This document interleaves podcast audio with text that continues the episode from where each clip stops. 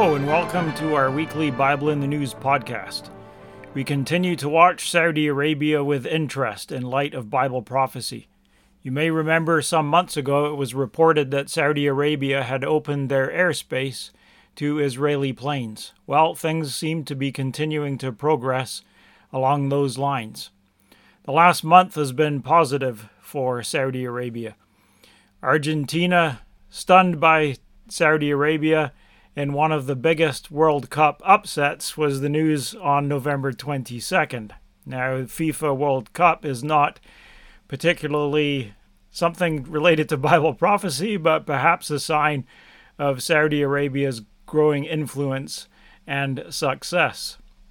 Uh, perhaps more significant, on the 18th of November, it was reported that the U.S. was backing immunity uh, for the Saudi leader in a lawsuit over the Khashoggi murder, uh, reported by the New York Times. This was really surprising, actually, to see this under the Biden administration, given all the rhetoric that uh, we've heard over the last couple of years, but perhaps shows a willingness to work with Saudi Arabia on the part of the United States. On the 6th of December, it was reported by I 24 News that the Saudis say normalization with Israel a matter of time. Wow. This is something we have been waiting for and watching for, so we continue to look to see where that's going to go.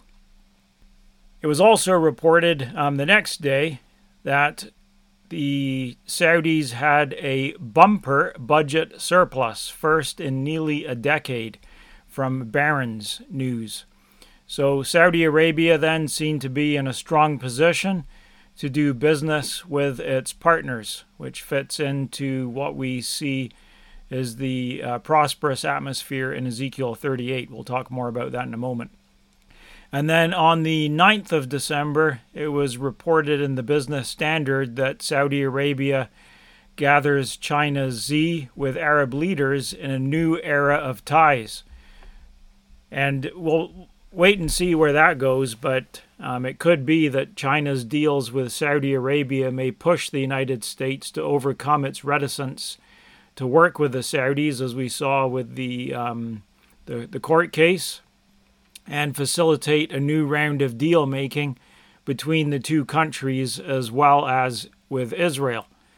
We can see conditions developing as we look at this, which may support increasing friendship with Israel, which is what we expect.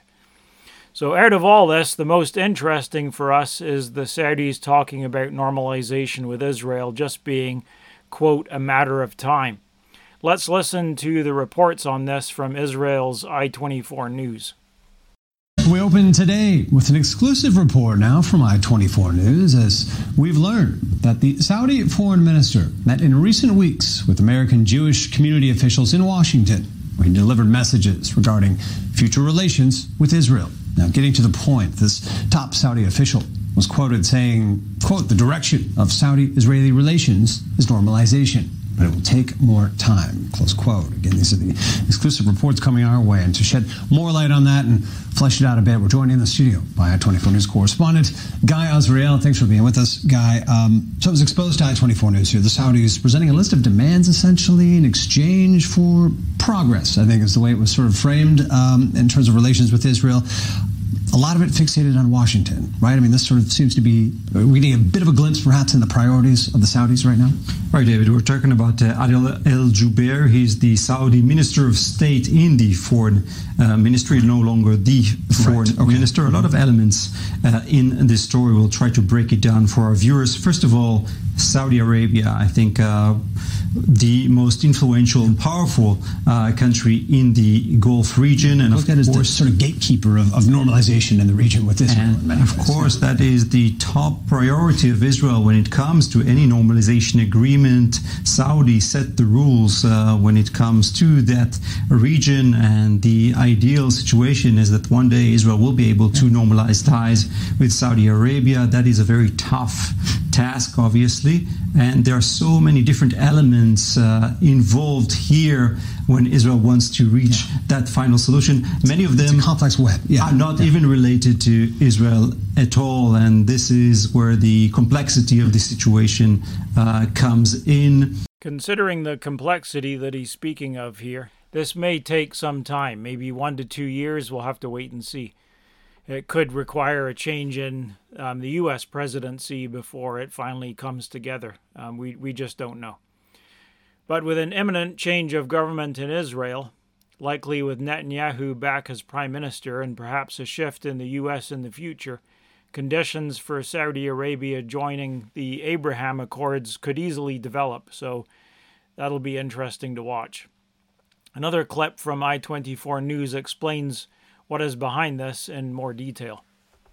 Again, I, I think uh, there are two different arguments here. There's a kind of a salad, but I, I have a feeling the Saudis might be tossing it on purpose. One is the message from Adel Jubeir in the, in the meeting with American Jewish leaders, where he basically says, listen, there's going to be normalization. Give us time. There's public opposition. We need to go slow. Trust us. Stay on side with us. Don't come out and criticize us. Trust us that we're moving this forward. It's just a matter of time. That's one argument. The other argument, the argument from Crown Prince Mohammed bin Salman in Riyadh to the delegation from the Washington Institute, where he basically said, this is all about what the Americans give us. As soon as the United States gives us those three things that we want, we are ready to go forward. I think if you try to put the two arguments together, because they're separate, they're distinct, but I think they do make sense together. What Adel Jubeir is saying, this is going to take time. What MBS is saying, it is set to take time, but the timeline can be shortened if the Americans give us what they want. And in terms of those three demands, Kalev, what's being talked about here, at least from the Saudis, being pitched as a kind of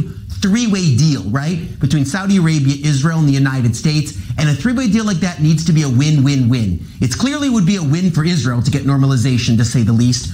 Would clearly be a win for the Saudis if they get these three deliverables from the United States or these three these three points from the United States. But would it be a win for Washington? These are three big asks from the Saudis, or at least two of the three are big asks, right? Treating it as a NATO ally or as an equivalent of a NATO ally in weapon sales, this issue of Ukraine of uranium, these are big asks from Washington. I, I think there are a lot of people in Washington who will be scratching their heads saying, what do we get out of this? And there is enough in it for us on the terms the Saudis are offering. Again, that doesn't mean the negotiations have to end, but this is a starting point. I bet they're not a finishing point. I suspect what the Saudis will have to offer the U.S. in return is, again, their commitment to the U.S. alliance, the way the U.S. is committing to the Saudis, and the war in Ukraine and oil prices and other issues. We can see from this the mutual interests shaping up. And although not mentioned in the interview, it's clear that the Americans need Saudi Arabia both for oil and also to counter the influence of Iran.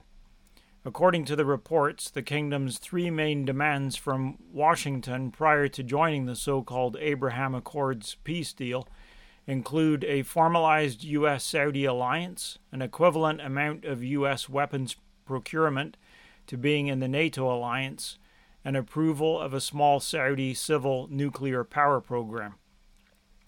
The Jerusalem Post reported that according to um, the reports, these demands did not include anything about the Palestinian conflict or requests for Israel. Rather, they hinged entirely on the U.S. specifically affirming a U.S. Saudi alliance, proper weapons supplies to the kingdom as if it were a NATO country, and allowing Riyadh to have a restricted civil nuclear program.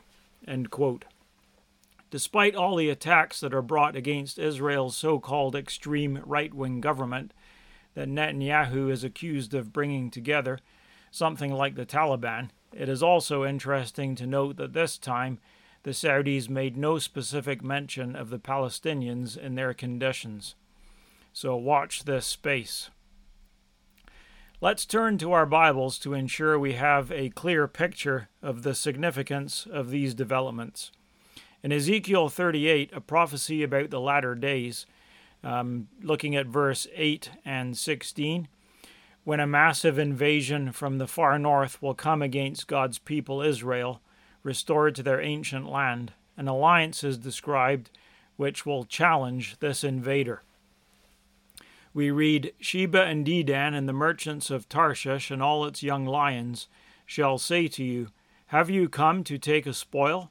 Have you gathered your assembly to steal a prize, to carry away silver and gold, to take away livestock and goods, to spoil a great spoil?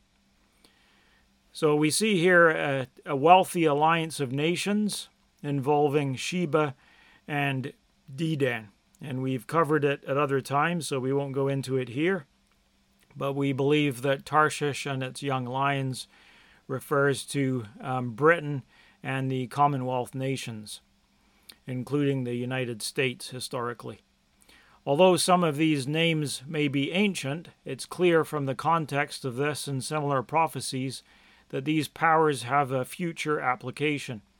Biblical Sheba is described by Britannica as follows Saba, biblically Sheba, kingdom or pre Islamic southwestern Arabia, frequently mentioned in the Bible, notably in the story of King Solomon and the Queen of Sheba, and variously cited by ancient Assyrian, Greek, and Roman writers from about the 8th century BC to about the 5th century AD. Its capital, at least in the middle period, was Marib, which lies 75 miles, 120 kilometers, east of present day Sana'a in Yemen. So that's the um, comment on Saba, Ancient Kingdom, Arabia from 2016 in Britannica.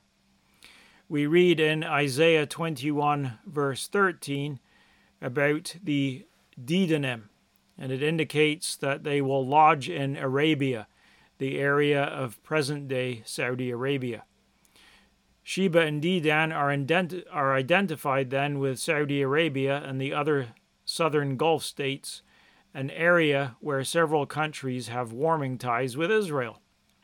So, what we are seeing with a prospering Arabia, an increasing cooperation with Israel, as we've seen in the Abraham Accords, is the atmosphere that we expect to develop as the fulfillment of Ezekiel 38 comes ever closer. We live in exciting times, don't we? And we will continue to watch how events unfold in the future. There may yet be some unexpected twists and turns, but we have a clear picture of where things are going and what the final state will be when the Gogian alliance comes against Israel and Saudi Arabia stands with the friends of Israel against that northern foe. Whatever current appearances might be, this is the picture we expect to develop um, from Bible prophecy and we have been looking for, and it's exciting to see it continue to take shape. This is another signpost that gives us hope as we wait for the kingdom of God. So we watch and we continue to wait for the return of Christ, encouraged that this time is near. This has been Daniel Billington with you this week, and we invite you to tune in again next week for further commentary on how current events relate to Bible prophecy.